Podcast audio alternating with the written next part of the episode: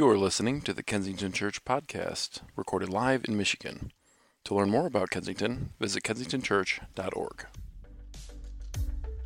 Hi, Kensington family. On behalf of all of us here, welcome. I'm Jenny Warrens, Discipleship Director at our Birmingham campus. We're so glad you're here with us as we continue our series on Moses, A Journey to Remember. But first, let me share some exciting opportunities that I hope you'll join us for. You're invited to the first ever Hope Water Project Gala.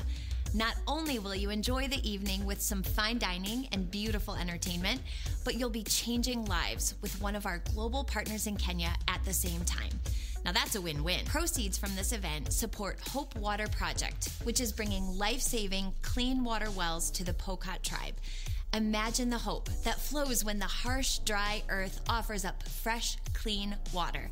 Health, education, community development, churches, all of this is possible when there is a clean water source. The gala is coming soon on Friday, January 21st at the Orion campus and will include a silent auction, plated dinner, Kodich songs featuring Kaleo Kids, music by Detroit Sound, a message by Craig McGlasson and Steve Andrews, and new footage from Kenya. Don't delay. Reserve your place at the table at kensingtonchurch.org slash HWP Gala. What could be new for you in 2022? Here's a possibility that I'm really excited about. It's the winter launch of our groups, courses, and care workshops. We call these jump in opportunities because it's taking the next step to get connected here at Kensington. Now, maybe you've been a part of a Bible study or small group or course in the past. Jump in again and try something new. Or maybe you've only come to weekend services and this would be your first time. Can I nudge you? Do it. We all need relationships and encouragement to grow in our faith. So, which of these opportunities is a good fit for you? And you don't have to pick just one. Small groups meet offsite in homes, in coffee shops, or online, and may study the Bible, a book, reflect on the message from Sunday, or just spend time sharing meals and life together. The small groups meet all over the area and include groups for families, couples, men only, women only, singles, and more. Courses are a great way to learn more about a topic that matters to you in a judgment free environment. We're offering Bible Basics, where it doesn't matter if you're brand new to the Bible or have been reading it for decades. It's a course that will help you understand the big picture story of the Bible and how all the individual books fit together. But most of all, we'll grow in our awe of the amazing author of this amazing book as we discover the power of God's Word for our everyday lives. Alpha is a discussion driven course where we tackle big questions and learn about the foundations of Christianity. A few of our campuses are also offering learning labs, which are mini courses set up to give you a big impact on your faith in a short term period of time. Care workshops are a safe place to process pain and prepare yourself for the adventure of life. We're offering grief recovery, divorce recovery, and a blended family workshop, as well as our weekly ongoing no commitment celebrate recovery group. Now you can explore more about groups, courses, and care at kensingtonchurch.org/groups. But don't delay. Most launch the week of January 24th. Now, the new year is also a great time to invest in your marriage. Our marriage resources page will tell you more about the marriage course, marriage preparation, marriage restoration, and marriage mentors. I think I said marriage like 20 times. Anyway, on our website at kensingtonchurch.org slash marriage. And if you'd love to jump into community here, but aren't ready or able to do so in person, we also have many virtual options. Now, let's return to the service. It's week three of A Journey to Remember, and I don't know about you, but I'm gleaning such valuable lessons from the Israelites and their wandering. God was with them each step of the way, and the same is true for us today. You're never alone, friends. Let's see what else God wants to teach us today.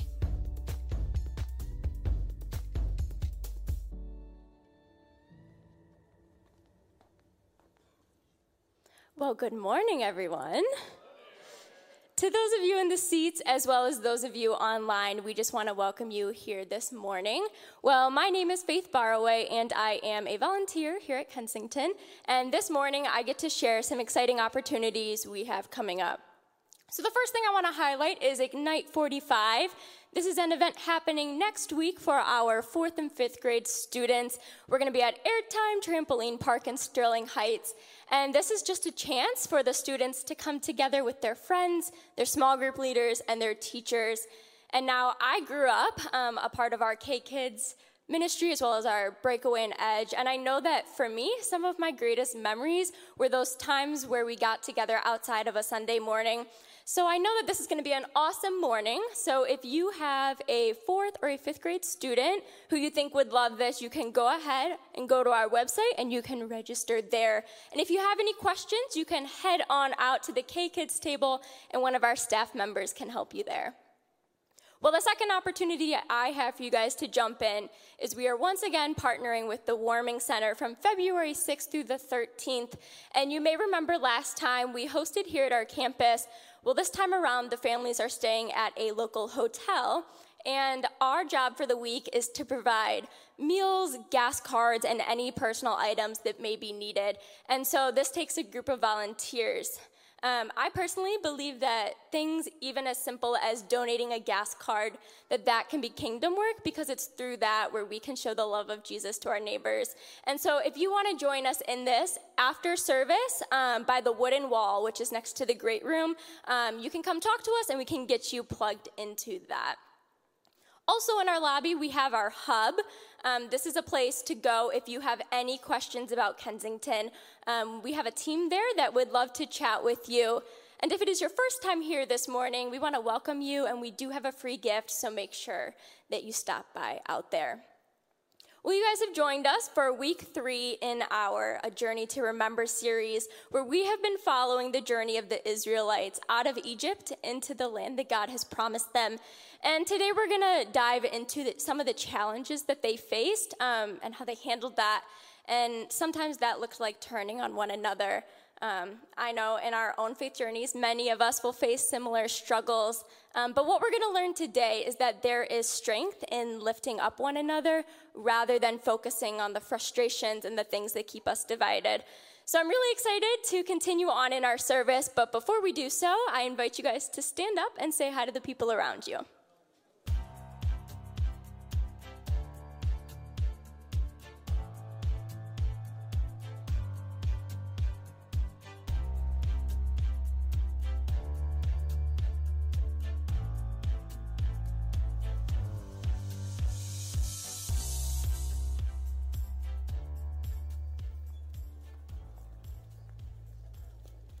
Well, good morning again, everybody. My name's Adam. For those of you who don't know me, I'm one of the pastors here on staff. And I'd really like just to take a moment and remember something that I think was pretty pivotal in our nation and worth remembering this week. Um, we're going to be celebrating Martin Luther King Day, and to, I think we just want to take a moment and remember the contribution that he made to our society. Um, I, I wrote a few notes down in my journal and just thoughts that I have with some quotes in there I just want to kind of share with all of you. And the first is this like our, ba- our nation is better. Our nation now, as it was comparatively then, is better because Dr. King saw an injustice. And when he saw that injustice, he acted upon it. And Dr. King was also a man of great faith. He knew a lot about the Bible. He preached and taught and spoke biblical messages. And I think there was a portion of scripture that probably weighed pretty heavily on his life and then actually drove him to act in the way that he did. And it's found in Micah 6 8. It says this He has shown you, O mortal, what is good and what does the Lord require of you? To act justly and to love mercy and to walk humbly with your God. I think that we would do really well to consider this and what it might mean for us in this whole idea of seeking justice, loving mercy, and walking humbly with our God. So you think Dr. King saw what was happening in society and he read that and he thought, this has to have an impact on me. And because of that, he acted. Um, today we're in this third week of a Journey to Remember series, and we're going to look at an account of God's people where uh, Moses, the leader, is in a pretty stressful situation. And it's a situation that he's actually not capable of handling on his own, so some people have to come around in community and help him. And it made me think of a quote that I'd read that Dr. King had said, and this is what he says He says, In this life, in this journey that we're on, we cannot walk alone. And as we walk, we must make the pledge that we shall always march ahead. We cannot turn back. Can I tell you, I think that there were times where Dr. King wanted to throw in the towel. I think there were times where the weight and the burden of what he did seemed overwhelming to him. But there was also that something that Dr. King knew about community, and we find that in this quote. And because of it, there was a woman, she was a dear friend of his. Her name was Malia Jackson, or Mahalia Jackson, excuse me. and he would call her because she had a fantastic voice, and she would sing to him. When she was discouraged, she would help to lift him up by singing to reinvigorate his soul, to help him for the journey and the task that God had called him to. And in a moment, the band is going to sing a song called How Bad We Need Each Other. Um, and as that sing that song, I, I, wonder if we would remember what Micah 6 8 would mean for us, what it would mean to uh, act justly, to love mercifully, and to walk humbly with our God, because I think this is pretty important. Part of remembering Dr. King well is looking at our situations and our surroundings and seeing maybe a manner that we should act in the way that he did that.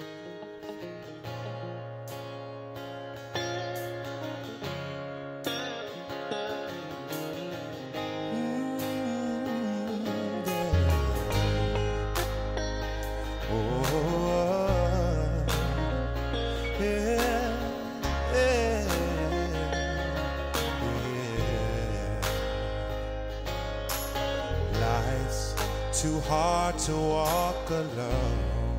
You can't do it on your own. It's like digging through stone with bags. And if things go down much steeper hills, even money can't pay these bills. And time will show us now. You know that people gonna be okay know that storms that never come to stay. They just show us how bad we need each other. How bad we need each other. How bad we need each other. In the trials of today, there are signs along the way, and they show us how bad we need each other.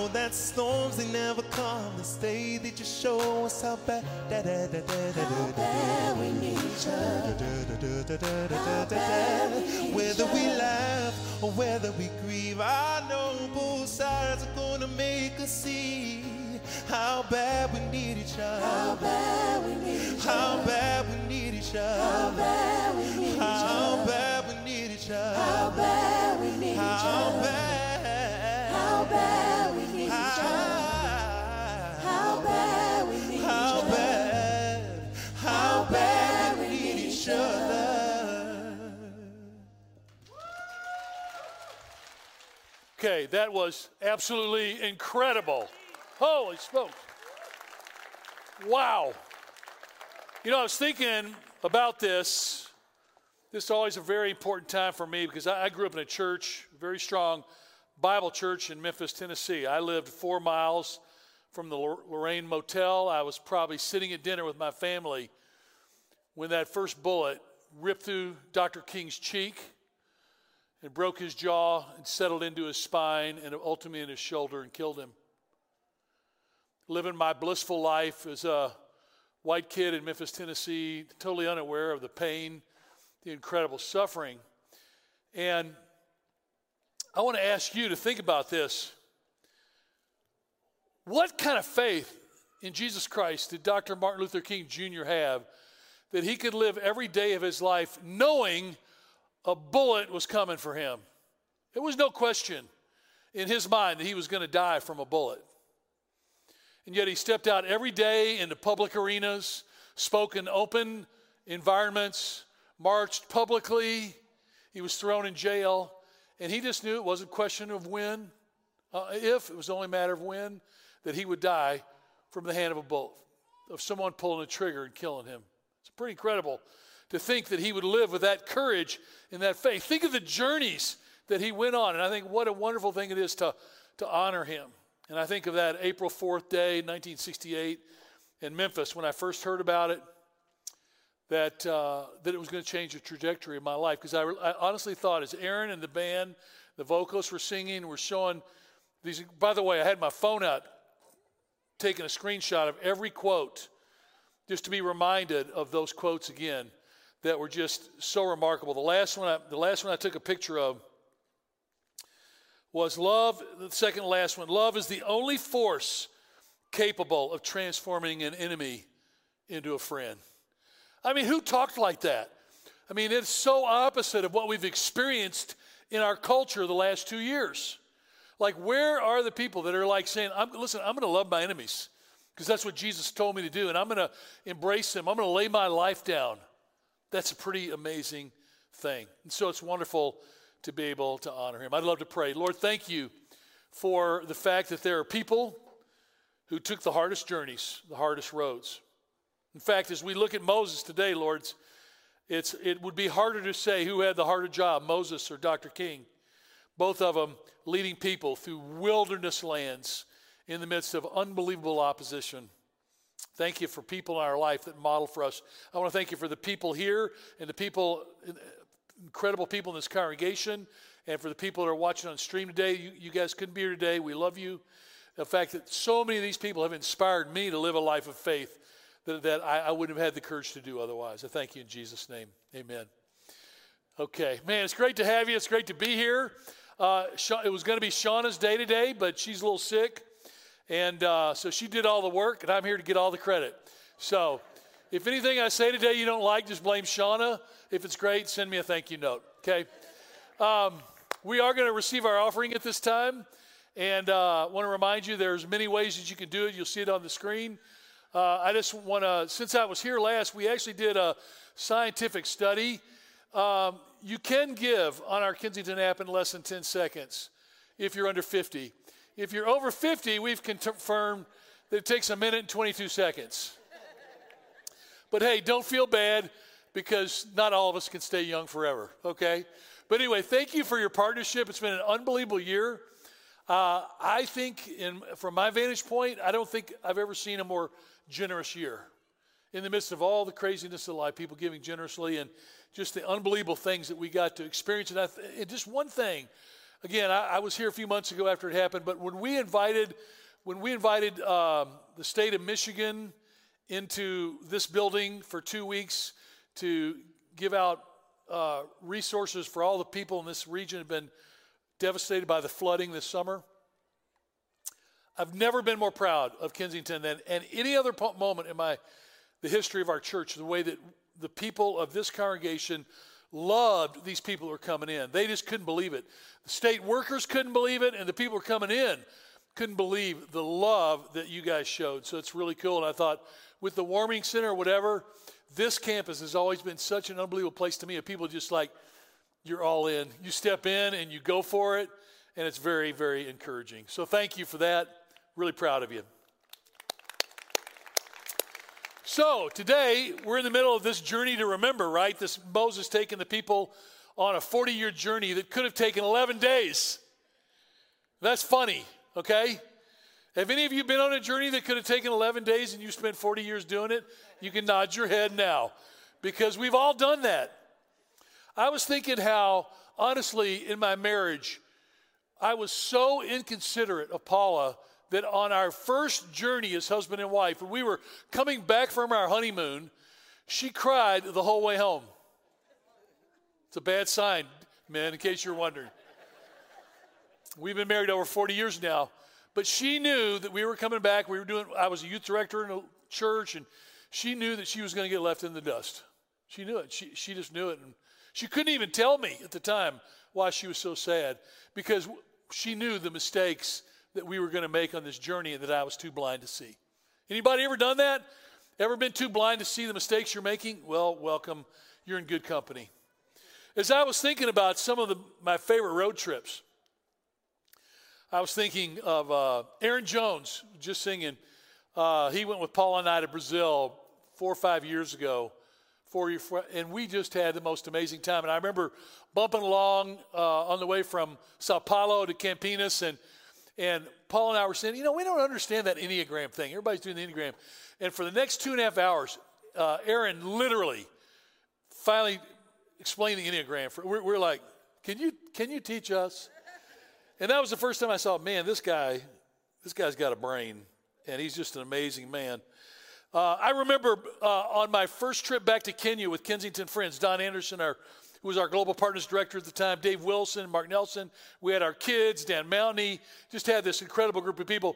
I remember there was one point of the journey up into the furthest part of northwest Kenya where we could go to, where we had an orphanage of like six or 800 kids, of Pokot kids. There was a place we stopped just to get a break because of the pounding of the road, you know. And we all got out and we were all red. Every one of us was red. We were covered in red dust from head to toe. It, I almost thought about not washing it off because I had a nice, just a little covering of red dust hair for a few moments. But I thought that was a, that was a great memory. I thought of traveling with Chris Zarba in Egypt, where uh, we were. He was. We, there was a team of us, and he was in one SUV, and I was in the other. And these two guys were on an interstate outside of Cairo, from going from Minya to Cairo, and we were going 150 miles per hour. And the guy that I'm sitting in the front seat, he turns and goes, I like to drive fast. like, oh my, where have I been the twilight zone? I mean, it's one thing to go 150 for a stretch. We went 150 for two hours. Crazy. That we also got pulled off because the terrorists on that same drive, uh, Egyptian terrorists were caught, and, the, and we, we had to sit on the side of the road for two hours. That was a fun, that was a, one of those once only things. I remember my first trip to India with Craig Mace and our daughters, that first grueling India trip. It was unbelievable. I remember driving kids from Ward Presbyterian in Livonia, Michigan in 1978 in a blizzard with 60 teenagers coming home from a youth concert. And I was driving the bus, and I did a 360 degree spin in a blizzard on Ford Road and didn't even touch either curb. Come on, some of you are like hardcore. You should be applauding. That was, I got to tell you, I didn't, but I came close to, well, you know. I, I have a great memory of being with my daughter Helen, breaking down in, in a car in the middle of nowhere in uh, like this jungly, real dense forested area of South Africa and having no idea where we were. I remember breaking down uh, in the middle of Kentucky on New Year's Eve at 11:30 p.m. with Paula, and when our oldest, our three daughters were all under the age of five, and our incredible uh, Crown Victoria LTD. All of those are just amazing. I, I remember getting lost for a day in the flooded backwaters with my friend Jack Johnson on the Mississippi River without water or food for a day, being absolutely terrified. Don't think I've ever been more scared in my whole life.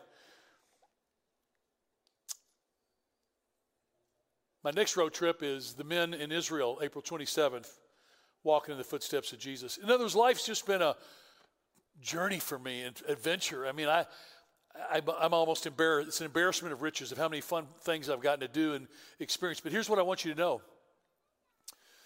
For me, it's the next adventure that's the best. It's always been the case. Can't wait. Some of you, there's a group of guys from, from Clinton Township going uh, on this trip, April 27th. If you're a man, we got room. We'd love for you to come. And I promise you, I won't do any driving. But I think in these moments, it's easy to lose sight in the adventure of life of all the blessings of life, but it's also easy to forget the times when you complained or you lost faith. When you complained about the weather or the traffic or car problems or COVID or customer service reps. Last year, I was talking with a service rep from another country, and I realized that I'd been hateful for like two minutes. And I felt like the Holy Spirit just said, Wow, hmm, this would be a great conversation to record, Steve, because man, my love was really flowing through you to that service rep. Man, I mean, it caught me. I'm like, wow, so unkind. And so, in this moment of this journey, I want you to know something. Moses and the people of Israel, every moan and every grumble of your life, they've done the same thing. And I want to share with you today a journey that God takes us on and a provision that God makes for every single person who's willing to listen to God. So let's look at Exodus 17. Let's just have some fun for a few minutes with this. So the whole Israelite community set out from the desert of sin. You can actually look this up on a map. There's traveling from place to place as the Lord commanded. See, they weren't ready to go into the land. So what the Lord did is He just moved them from here to here and to here and to here and to here. And they just literally did this for 40 years because they weren't ready. They weren't ready for the challenges that God had had for them in the promised land. And then when they got to Rephidim, there was no water. So they quarreled with Moses. And they said, Give us water to drink. And Moses said, Why do you quarrel with me? Why do you put the Lord to the test? Like, you, like, like you're with God, but when things go bad, you're mad at God. How many of you do that in your life? When things are good, God's great, and when, and when things are not bad, you're mad at God. How many people in this room do that? Okay? The others of you are lying. You know, you're in church now. Let's try it again. How many of you, when things go bad, you get mad at God? Okay, a little more honesty there. This is, I'm just telling you, I've been a Christian since I was a young boy and had a dramatic experience with Jesus when I was 13 years old at a, at a Bible study with Rob Saunders. But I'm telling you, when things go wrong, I am still like that, ready to question God, be mad at God still. God goes, Why are you putting me to the test? That's He's speaking through Moses. He says, But the people were thirsty. The people get thirsty, and you do that when you're thirsty, don't you? Uh, we, had our, we of our grandkids this weekend, very relaxing weekend with two of our grandsons, six and four. It's very relaxing weekend. Gave me a lot of time for sermon preparation. And yesterday, about midday, we were playing a game in the basement, and one of my grandsons just total meltdown. And Paula goes, she, she knows, she, we call it gaga magic. She like, he's hungry. We went up, he ate like a mule. And he's happy as could be. He just he was just hungry and thirsty. We all get that way. Doesn't matter how old you are. It said, but the people were thirsty. So they grumbled against Moses. Why did you bring us up out of Egypt to make us and our children and our livestock die of thirst? Then Moses cried out to the Lord, What am I to do with these people? You ever said that about your own kids? Man, my kids really rebelled, and I don't know why, because I was a perfect father. And I'm like, what should I do with these kids? that you gave me. They're almost ready to stone me. That's probably true. My kids were probably ready to stone me, you know, think about it. There's two words in here that are so interesting. The first one is the quarrel, which means to conduct, conduct a legal lawsuit. They're basically like, we're suing you for bringing us into the wilderness. And you know what they wanted to go back? They wanted to go back to the land where they had been slaves, and their firstborn and their sons had been executed. Their newborn baby sons had been executed. And they're still talking about going back there. We forget sometimes where God, what God brings us out of. The other word is to grumble, which is so interesting. The literal meaning of this word grumble is to stop and spend the night. You ever ever been on a hike with, with anybody that hikes too much? Uh, uh, Ramesh took a group of our men to Nepal on a mountain hike a few years ago, and I, fortunately I wasn't on the trip because three guys needed knee surgery afterwards, and Israel's not going to be like that. And they kept Ramesh. Well, how much further? They were up in the Himalayas. You're like, just a little bit further. You know, like seven hours later, they get to where they're going. These guys are exhausted. And finally, to grumble means you go, I'm not taking another step. I don't care if I die right here. I'm not moving. That's what it means to, to grumble. And most like, what am I going to do with these people? You ever done that? You're like, I'm not taking another step. You ever done that in your marriage? You ever done that with, with, with the place of work? The Israelites complained and they couldn't move from where they are. It froze them in that circumstance. And sometimes when you see people that don't grumble, it's pretty remarkable, honestly. Because grumbling is easier than anything. Is it not? This is where you all say, Yes, Steve, it is. Okay, thank you for those seven of you that did that. It is. It's so easy to grumble. I, you know, in my family legacy, my, my dad's dad, David Outlaw Andrews Sr., was cotton, cotton broker in, on Beale Street, corner of Main and Beale Street in Memphis. And he bought cotton on speculation and sold it, you know, he would buy it in the spring and sell it in the fall. He went bankrupt twice. I mean, he lost everything on a handshake. He never signed a contract in his 45 years work, working as a cotton broker. He never signed a contract. Every deal was made with a handshake. That sounds like another world, doesn't it? I never heard him complain one time. Dad said, I asked Dad, you ever heard? He said, not once. That's very unusual. I'm glad that, and whatever he had, I don't have. So they're complaining and they're groaning, and then it gets worse. It says the Amalekites came and attacked the Israelites at Rephidim. So they're there at Rephidim. They're thirsty, they're hungry, and they get attacked. The Amalekites were a nomadic tribe, and we find out in a different passage of Scripture, Deuteronomy 25, that the Amalekites on this particular attack attacked from behind. When you're hurting and you're grumbling and complaining and you're vulnerable, guess what? That stuff happens. Something else comes to attack you from behind. Often may, you're like, wait a second, I had more than I can handle, and now there's something else coming in the, in the middle of that. Are you kidding me? Yeah, that's life. That's how it happens. It piles up. Doesn't it feel like the last two years has been a pile on? Like you get one thing and then there's another pile on, another difficulty. And you're like, well, are you kidding me? That's life. What are you going to do about it? How are you going to respond? Are you going to moan and grumble? The answer is probably yes. At least I do. But don't stop there. Don't stop. Be open to what God is doing. So, this is what Moses does. He says to Joshua, it's the first time we really hear about Joshua.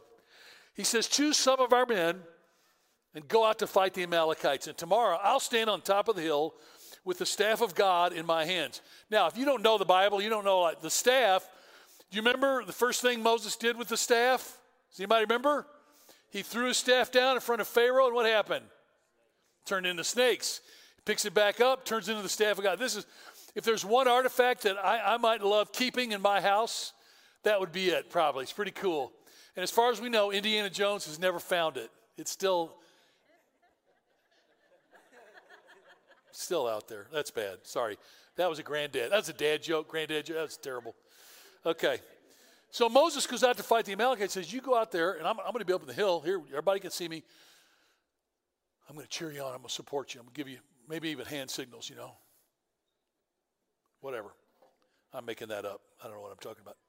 Exodus 17, verse 10 says, So Joshua did as Moses told him, fought with Amalek, while Moses, Aaron, and Hur went up to the top of the hill. And whenever Moses held up his hand, Israel prevailed.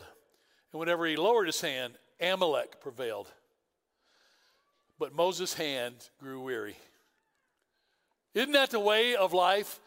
Like if you could keep your hand, if you could, some of you are like, man, if I could just push through to February, if I could just get over this uh, next series of credit card bills and debts, if I could just get to the next, if I could just have the strength to keep my arm up, I'm going to make it. Now, have any of you ever played the game of how long you can hold your arms up over your head? Let's just do one arm. Everybody who's willing, would you just put one arm? I'm glad you're not next to me because I've been preaching all morning and I got I'm, I'm really moist right in here. Uh, and I didn't even use deodorant today. So think about that if you want to come down and speak to me after the service. When he held up his hand, they prevailed. Just keep it up. No, come on. Don't keep it up. Don't be. Come on, man. Oh, you do two hands. Oh, yeah. you're ready. Okay.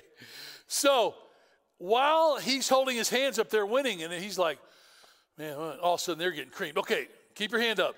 And so he's trying to keep his arms up, but he's weary. And I thought, this is a great example of how I felt the last two years with COVID. When this Omicron thing hit, and all of a sudden, I, have talked to a bunch of my friends that are in medicine, and they're man, they're exhausted. Anybody feeling discomfort yet? Anybody feel a trickle yet? Oh, all of you with your hands up, dude, raising your hand.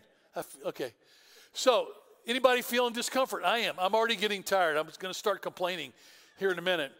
But Moses got tired, and then this is what happened. Verse 17, verse 12. Keep your hands up, or Jesus will see. Moses' hand grew weary. So they took a stone and put it under him, and he sat on it. That'd be awesome. Be like putting a stone, like, wow, that helps. Okay. But my arm is still tired. And then Aaron and Hur held up his hands, one on one side and the other on the other side. So his hands were steady until the sun set, and Joshua defeated Amalek and his people with the sword. My, my, my shoulder's excruciating right now. Anybody else? Okay, anybody whining yet? Okay, one more minute. See if you can do it. It says that his hand was steady until the sun set. This word, this is amazing. This word steady is the Hebrew word. It's a feminine word, which means for a wife to be faithful in marriage to her husband. That as long as his arm was up, he was faithful, like to the people of Israel. It's a feminine noun.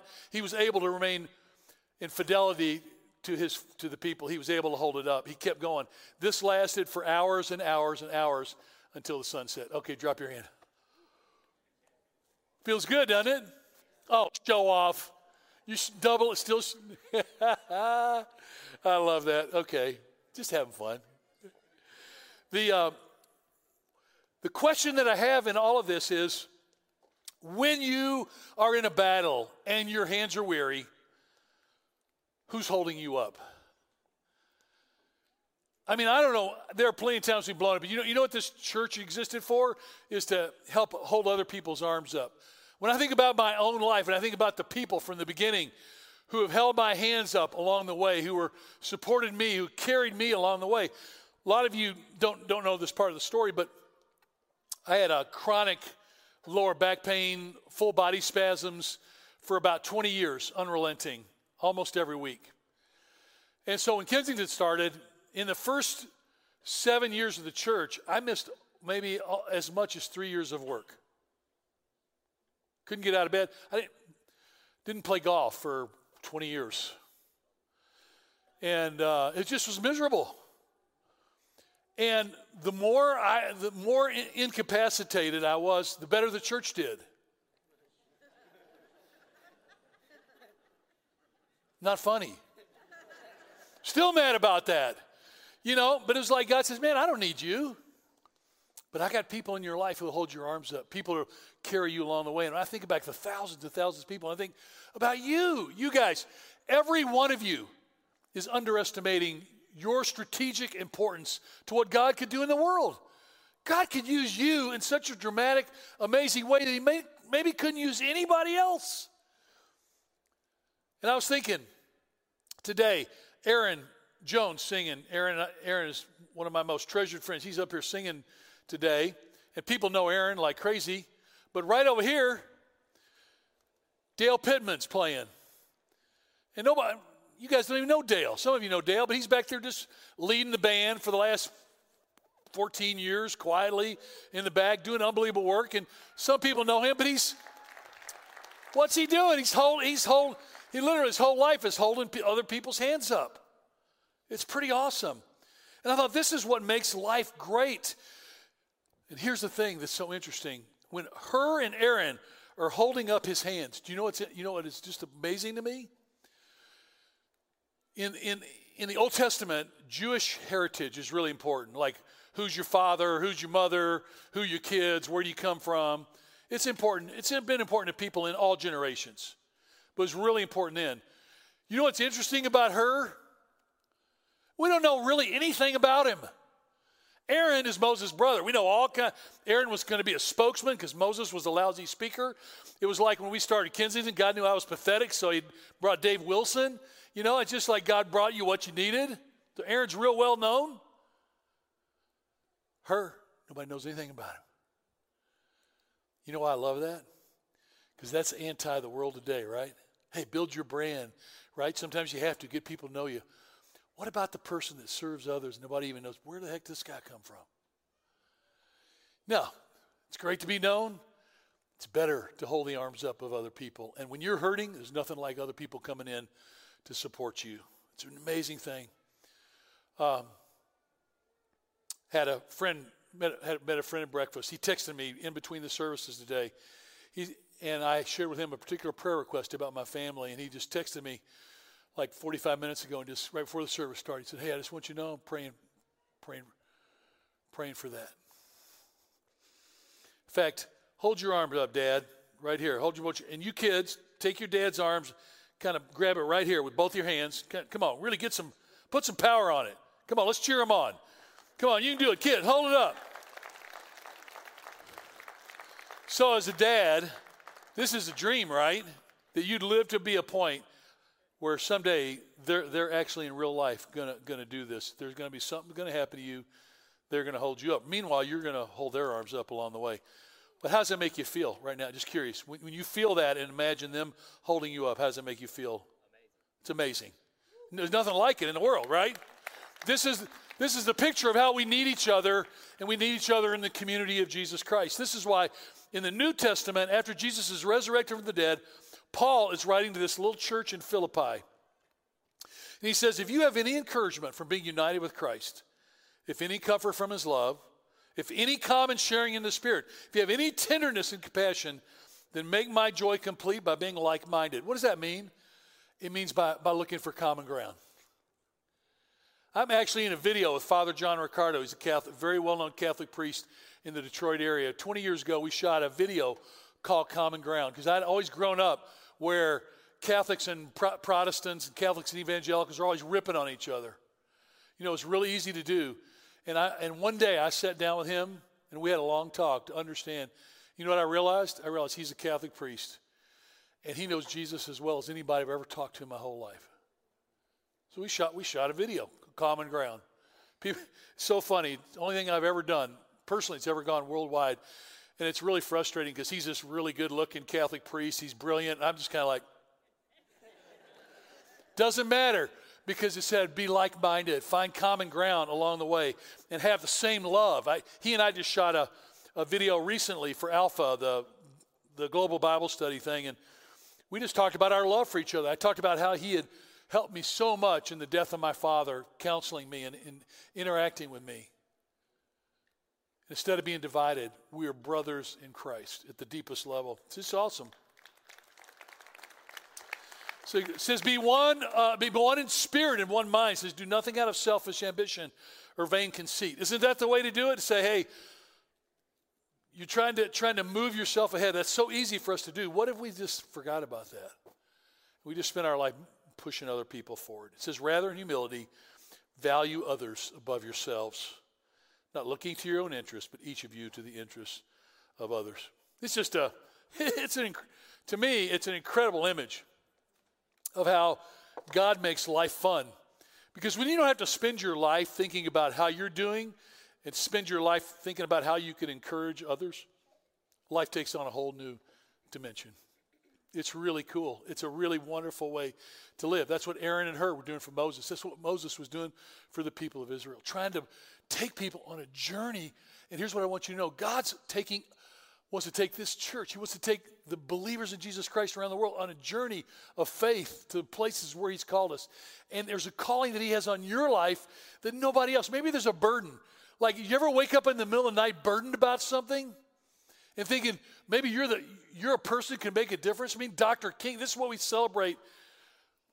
This we celebrate tomorrow. A guy said, I'm gonna put my life on the line for something that's really important in fact, a lot of you, a lot of people don't know this. You see this in a, there's an HBO documentary called I think it was called King, something like King in Winter. I mean, it was so moving to me. But when Dr. King started adding poverty, like just national and global poverty, to the list of his concerns, that's when he got in huge trouble with people. He's like, I want to address poverty. I want to address people are hungry. And then all of a sudden, all the pressure been on him like tripled or quadrupled. It's a little known fact about that journey. But what if we were living that way with each other? Well, I want to bring out one of my buddies, my, my, my Aaron. Um, Moses had his Aaron. I, I got my buddy Aaron. Aaron Jones, give him a big welcome, please. The uh, so the Aaron that held up Moses, that wasn't you, was it? No. You're not, like you're not back. Okay. I'm not that old. Um, so four and a half years ago, Aaron came into the world of Kensington, and uh, wasn't long after that we went to Brazil, wasn't it? I was telling about that. And has this guy been? Un- this guy's unbelievable, you, isn't he? Huh? Remember how I asked you about that trip, right? No. I saw you in the hallway, and I said, "I heard you're going to South America." Oh, so you invited should, yourself? You should consider bringing me along. well, we had the most unbelievable. T- I wish y'all could have seen it. We were at a church planners conference. This is a bonus for the second service. Um, there's a Christian worship leader in Brazil who's really famous. He's got like, I mean, he's got a million followers on Instagram. And you talk about humble people. Uh, Aaron met him uh, in between. This was a, about 3,000 church planters at this event. And Aaron met him in between the events. This guy, pretty famous guy in Brazil. Ten minutes later, Aaron's singing on the stage with him at this conference. That was amazing, wasn't it? Of what like it's an illustration of what we talked about today. He's like, dude, I mean, you like, come on, man, do it. So, um, over the last four and a half years, you've certainly been a brother and a son to me, and me to you. I'm like a son to you. Absolutely. Uh, but we've had some incredible moments, and you you've done something. I was telling Aaron that in the 32 year history of this church, there were really a, few, a handful of people that had an artistic vision that was just like supernatural. Mark Nelson, our founder, uh, Angela Getz, who you've worked with a lot in Kaleo Kids, and you brought that same eye for beauty and excellence as well as an incredible heart for Jesus. So it's even though it's excellent, it's not about the performance; it's about lifting Jesus high. You've just been unbelievable. And along this way, you and I have had a lot of ups and downs and fun experiences and hopefully many more to come. But in this Journey to Remember series that we're on, God's, it's kind of a culmination of a journey you've been on for the last couple years where God's taken you, like everybody else, taken you on a journey. So let's talk about it. Yeah. Um, I feel like for the past two years, I feel like the pandemic has like played a huge role in a lot of us reflecting on so many things that are happening in our lives. And I feel like for the past 18 months, one of the big questions that God has been really putting on my heart is are you going to operate in faith or are you going to operate in comfort? And I feel like comfort and faith aren't friends. There's something, there are two things that need to be separate. If you're going to really trust Him, you kind of just got to take the leap into uncertainty. And I kind of love it because in the past couple of months, we've even been hearing a lot of messages about faith. We've been hearing a lot of things about stepping out and really trusting God. And even the challenge that Adam gave to us last week of reading Joshua 1, you see consistently that God is saying, Be strong and courageous. Do not be afraid. I am with you wherever you go. And so there's been some things that I've been working on in the past year, music wise, in terms of like creating music as an artist. And which it's which it's been unbelievable. I mean, you dude, it's so great. Thank you. Yeah. Yeah. So, thank you. So between working on that and just really, uh, my heart has been really working with people and, and bringing music outside of here. There's even something uh, we talked about it earlier with. Uh, there was a message that Dave Gibbons gave where he talked about um, the church looking so much different than what it is now and really stepping out into different platforms and impacting other people. And that's something that's like really been on my heart and been burdening me to use the gift that I have to step out into other platforms. And so I'm in a position where next month I'll be transitioning out of worship arts director here at Kensington to step into a new role of unknown and unknown. taking the leap and jumping in to say, Hey, God, I'll trust you. I'll let you take the reins, you know, and I'll just jump and see what you have for me. And of course, there's been the lot of amounts of being afraid. I think that we all have moments in our life where we feel like this nudge or this budge to take this leap. And I've been terrified. I'm not even gonna lie to you. I'm the type of person I love everything to be in order. I love my stuff to be like neat and set up. I don't like taking big risks. I like knowing where my salary is gonna come from. and I was like, hey God, I'm not gonna have health insurance. And he was like, Is that it? Yeah. so like here I am in this position, like so terrified, but knowing that there can be so much beauty in like really trusting God. Why would I sit here in comfort when I have the ability to see God bring my life into fruition and really allow the gift to make room yeah. for His glory? It's pretty amazing. Yeah. Okay. So, for some of the people that want details, like, so what kind of, what are some of the things you, you'll be doing during this kind of transition period? Yeah, so there's a lot of things that I'll be involved in. One of the main things is like doing music for myself. I don't know if any of you know what independent artists do, but they're basically their whole team. They're their manager. They're the person that's doing all the work behind the scenes. So I'll be doing a lot of that and playing out locally as well.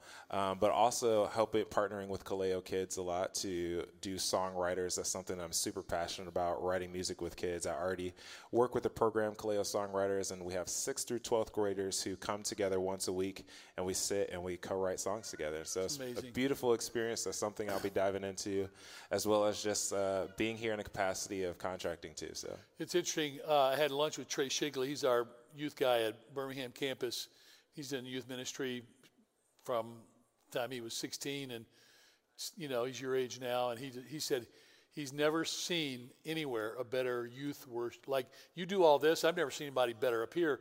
But he says you're the best youth worship leader i love the kids.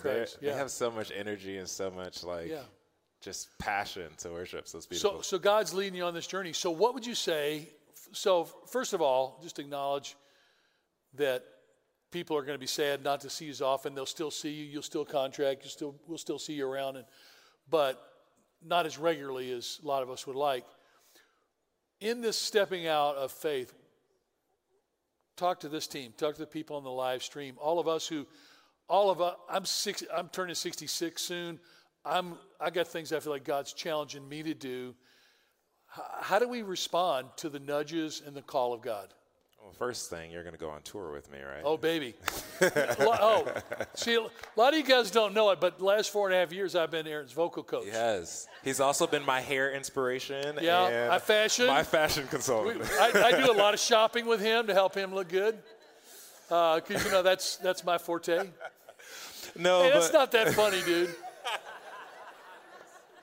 no, no, no, it's not. It's not, no. Um, but one thing that I would just uh, charge and employ you guys to do is just do your own introspection and just ask yourself, "Hey God, what are those next steps that you're asking me to operate in faith? What what area have I been so comfortable in? Is it a job? Is it a relationship? Is it like the way that I'm impacting? Is it a group that I should be involved in? Should I be leading a group? Whatever the case, like there's so many things that we do where we know that we probably could do it, but we're afraid. And we say, okay, well, I'm going to let my comfort just keep me staying here. But what is that thing that God is asking you to let go of and relinquish control? I think one thing that I always love is this mindset of, you know, when you're a parent and you're teaching your kid how to drive, right? And you're in the passenger seat and you're like, pushing on the brake and like trying to control the steering wheel. Like I think that we do a lot of that with God like God is in the driver's seat. And you're like, okay, I'm going to let you have control, but I'm still going to kind of push on the great brake and I'm going to grab the steering wheel when I feel like you're not going in the direction that I want you to go. But I feel like God is asking us to not just sit, but get in the back seat and just let me take you where I want to go. Amen, man. It's awesome. Great. Come on, guys. All right, that that is so good, and I think that, and I know that applies to to every single person here. And I, I think my my challenge, just to add on to that, was I cannot tell you how many people I have known in my life who, at the end of their life, are going, man. I should I should have stepped out. I should I should have taken a risk. But no, I just took I just took the comfort way, or I took an easy way, or I took a stimulant way, right? Instead of leaning into the adventure that God has for them. And I go back to me. The reason this church exists is because in 1968, a guy came to our house and said to my dad, my dad was 48 years old. He said, You know what? We need a doctor in Kenya for the year. Will you leave your medical practice behind and come and run this hospital for a year? And every person in our life told him he was crazy. Kensington wouldn't exist if my dad hadn't, because that's where it started in me, was that risk and that adventure. And to see you doing this now, this is going to reverberate in all of our lives as we f- watch you follow Jesus step into the uncertainty. Cool. So, what do you guys got? I know what you got. tears. I got tears. this boy is so dear to me. and the leadership that he has has given us, I have learned so much from Aaron. Um, you guys just get the benefit of his amazing voice, but he is truly a gift to us. Um, he, we're better because of Aaron. Seriously, we are. we had a all staff where we had to share this sad news and it's really hard because we want to be excited for him but it really hurts our hearts because we want him here with us but um, our staff told him we want we want merch we want tickets and we don't want him to forget us but all of us are going to be holding aaron's arms up because god has him on this adventure and this journey and he's gifted him for this so we're really blessed that he was with us for four and a half years. Seriously. Incredible. I love this. I love this kid. He's not a kid, but I love him dearly, and I want what's best for him and what God has for him. And I'm I'm just so encouraged that you are stepping out like this because I know you like things in order, and that's what I loved about you. it was easy to work with Aaron because he brought order. That's what he loved about working with me. I'm so orderly and so precision. Chaos. Chaos. You think it's just on stage when he's speaking? It's everywhere. Um, so I've only known Aaron for a couple of months, and I said this in the first service, so I probably won't be as emotional because I got most of those tears out now. Uh, but I'd actually, some of you might have looked at me and been like, "Wow, your face is familiar." That's because we've been coming here since June, because we were in a really hard season. Nope, mm. crying again here. yeah. And uh, we'd stepped out of something hard, and my family needed to heal. And there's a couple of ways that I really do that, and one of them is just music. Like when we pick a church, it's like Kids got to be taken care of. You got to preach the Bible too, right? We'll put that up there. Um, but the music, because there's just something inside of me. And season that was really hard. And Aaron was picking my arms up. Aaron and the team. And I know he doesn't really like to be touched, so I hope this isn't bad. No, it's just me. Really he likes it when I he likes it when I do it. But um, not a physical touch person. Praise God. And I, and Come I here, am, buddy. Right? but I'm so thankful for your ministry because I know what you did for me. You've been doing for a lot of people for four years, and I think you're going to keep doing it. It's just going to yeah. look different. Um,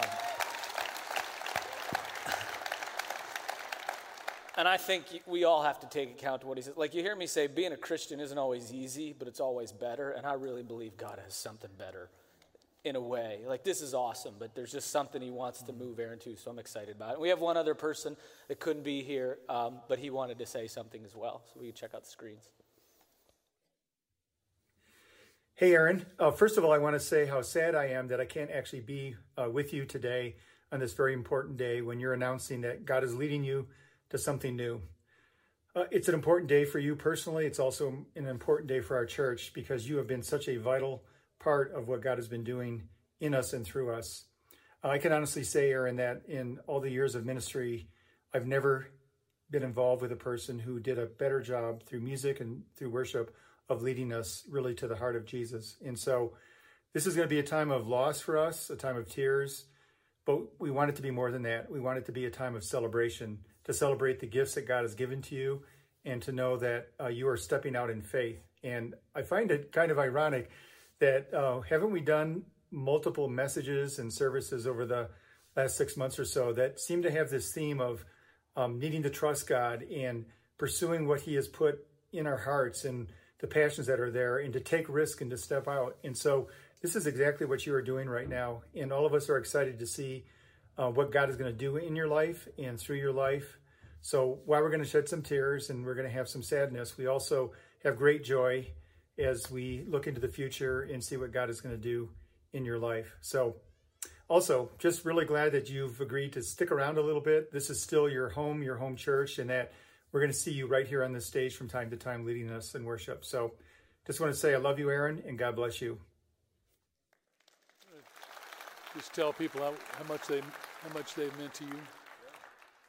I mean, I just want to say thank you so much to everyone here. Like, I know that Steve was saying, like, I've been a person that hold people's arms up, but I really feel like you guys have been the people that have been holding me up. Yeah. I've shared a little bit in some of the services over the past couple of the years of the journey that I've been on personally.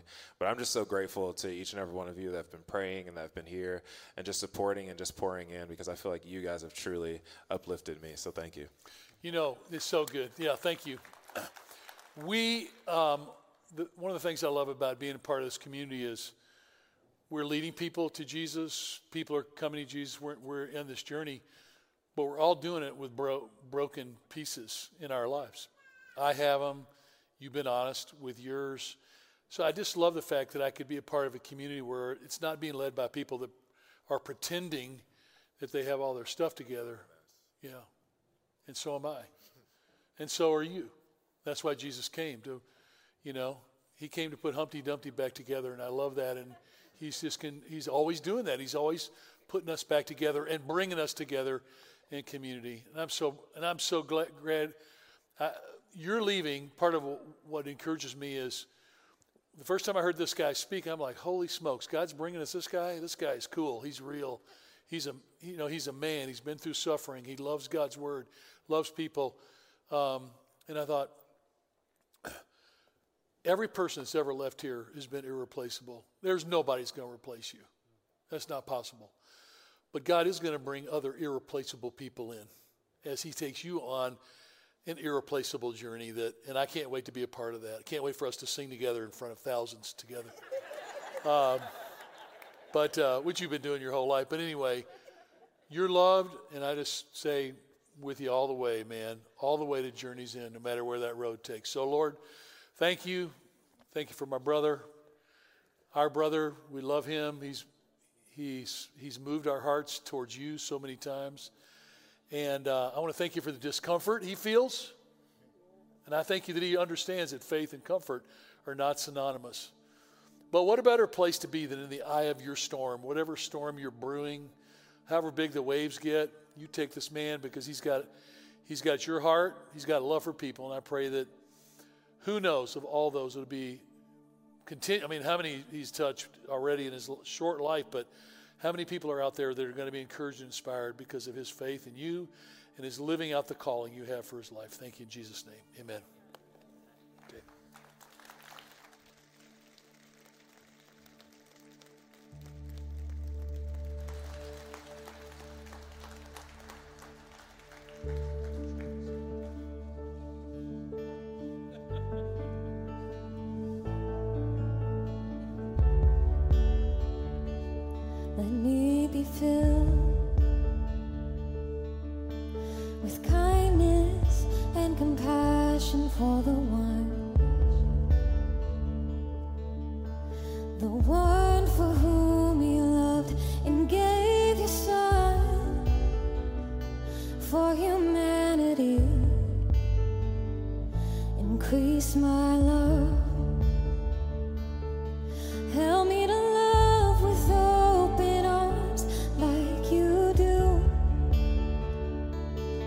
Love that erases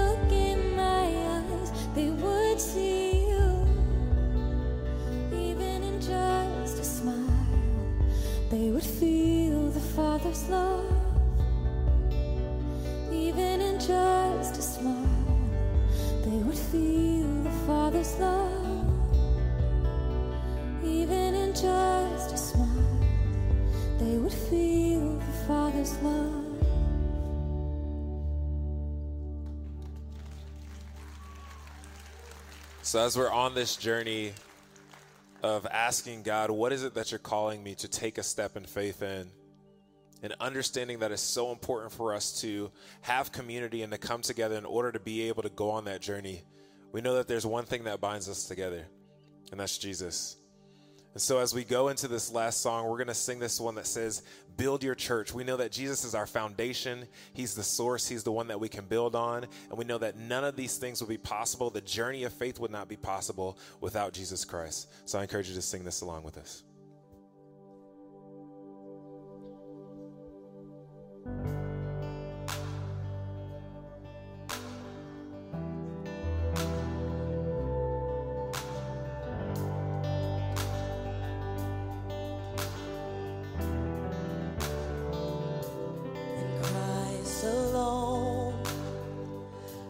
Chief cornerstone.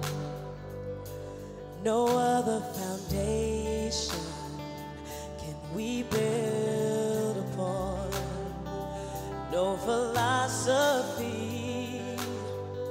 nor the wisdom of man. All other ground is sinking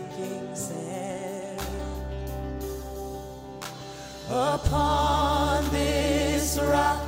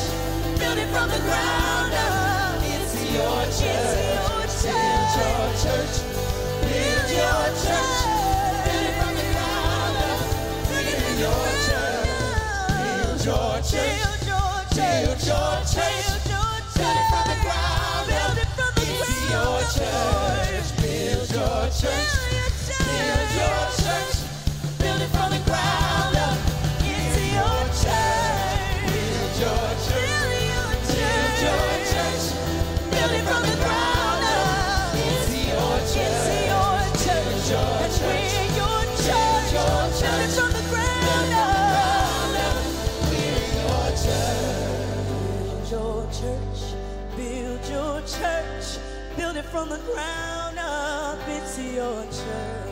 Build your church. Build your church. Build it from the ground up. We're your church.